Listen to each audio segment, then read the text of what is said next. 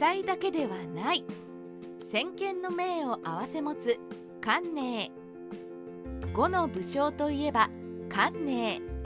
その荒々しい戦いぶりは三国志に登場するどの武将にも引けを取りません。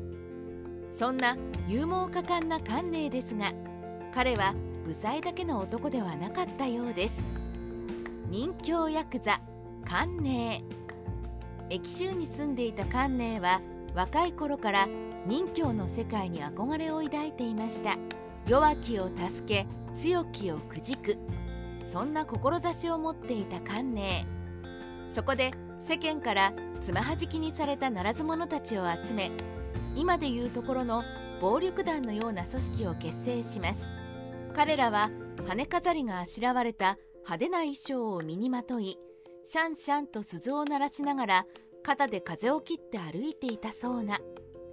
彼らは高い位についている人に絡んでは自分たちをもてなすように命じました。そしてそれを断ったり自分たちを無下に扱ったりした者からはその財産を強奪していきました。逆に自分たちのような無頼者でも丁重にもてなしてくれた者には義を尽くしました。天は人の上に人を作らず人の下に人を作らずなどと福沢諭吉のようなことを考えていたのでしょうか。また自分たちの縄張りで犯罪が起これば犯人を見つけ出して成敗して回るなど貴族的な側面もあったようですね。このように一つの信念のもと暴れに暴れまくっていた観念ですがある時突然活動をやめてしまいます。真の主君を求めて旅立つ。ヤクザを辞めた観念は今度は学問の世界にのめり込みます。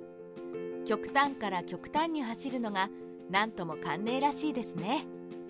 書を読みふけり世の不条理を憂いた観念はこの乱れきった世をどうにかしようと志します。そんな時劉将が駅州の長官となります。劉将は父親から受け継いだ東州兵が民草を害しても取り締まることができず民草たちは劉将への不平不満を募らせていきました。憤りを覚えた観念は劉将を討ち取ろうと反乱を起こします。ところが精鋭部隊である東州軍が相手では寄せ集め集団の観念たちは歯が立ちません。観念は命からがら慶州に逃げ延びたのでした。劉氷のもとに身を寄せた観念でしたが劉氷は元ヤクザの乱暴者として有名だった観念に知性を見いだせず観念を任用することはありませんでした。観念は自分の才を見いだすことのできない劉氷を大事をなす器ではないと見限り自分にふさわしい主君を探すために別天地を求めて高等に移ろうと考えます。しかしその道は高祖に阻まれてしまいます。暗礁に乗り上げた観念は結局そのまま高祖の配下に。高祖のもとで孫権軍を相手に互角以上の力で渡り合い高祖の危機を救ったり敵将を討ち取ったりと華々しい活躍を見せた観念でしたが高祖は観念を冷遇し続けます。そんな高祖のもとから一刻も早く脱出したい観念でしたが高祖に多くの人材を引き抜かれて力を失い長い間足踏みをさせられることになってしまったのです。助け舟を得て孫権のもとへ不遇な観念をいつも憐れんでくれている人がいました。それが祖妃です。祖妃は観念の非凡さを見抜き酵素に何度も観念を重く用いるように進言します。しかし天の弱な酵素はさらに観念を冷たくあしらいました。それでも何とか観念を助けたいと考えた祖妃は一計を案じます。観念を主県庁に就かせたのです。祖妃のおかげで高祖軍を抜けることができた観念は力を蓄えてから孫権のもとへ走ったのでした。天下二分の計を進言。観念は周囲と両毛からの推薦を得て孫権に温かく迎えられます。孫権が観念にどのような展望を持っているかを尋ねると観念は次のように答えました。まずは慶州を手中に収めましょう。それから益州を攻め落とし力を蓄えた上で曹操を討ち取り天下を一つに統一いたしましょう。いわゆる天下二分の計を唱えたのです。孔明も天下三分の計を唱え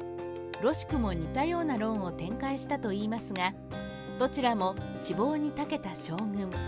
武将である関寧が名高い知将たちと同じような論を提唱したのには驚きですね。この口頭無形とも取れる主張に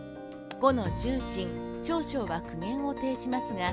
関寧は弁舌を振るって堂々と反論します。これを見ていた孫権は関寧が部材だけの男ではないことを悟り関寧に心を寄せたのでした。関寧の起点。関寧は戦いの時もその最地を光らせます。三国志演義には次のようなエピソードが。曹操がジュスに侵攻した際関寧は曹操軍に野襲を仕掛けることにしました。闇夜に乗じた奇襲作戦は相手に大きな打撃を与えることができるものの暗闇の中で敵味方の区別がつかなくなってしまい味方にも被害が及んでしまうのがたまに傷でした。ところが関寧は妙案を思いつきます。味方の兵全員の帽子にガチョウの羽をつけさせたのです。これにより関寧は同士討ちを防ぎ味方を一人も失わずに曹操軍を破ることに成功。武だけでなく地にも富んだ観寧は自分に見合った主君のもとで大躍進を遂げたのでした。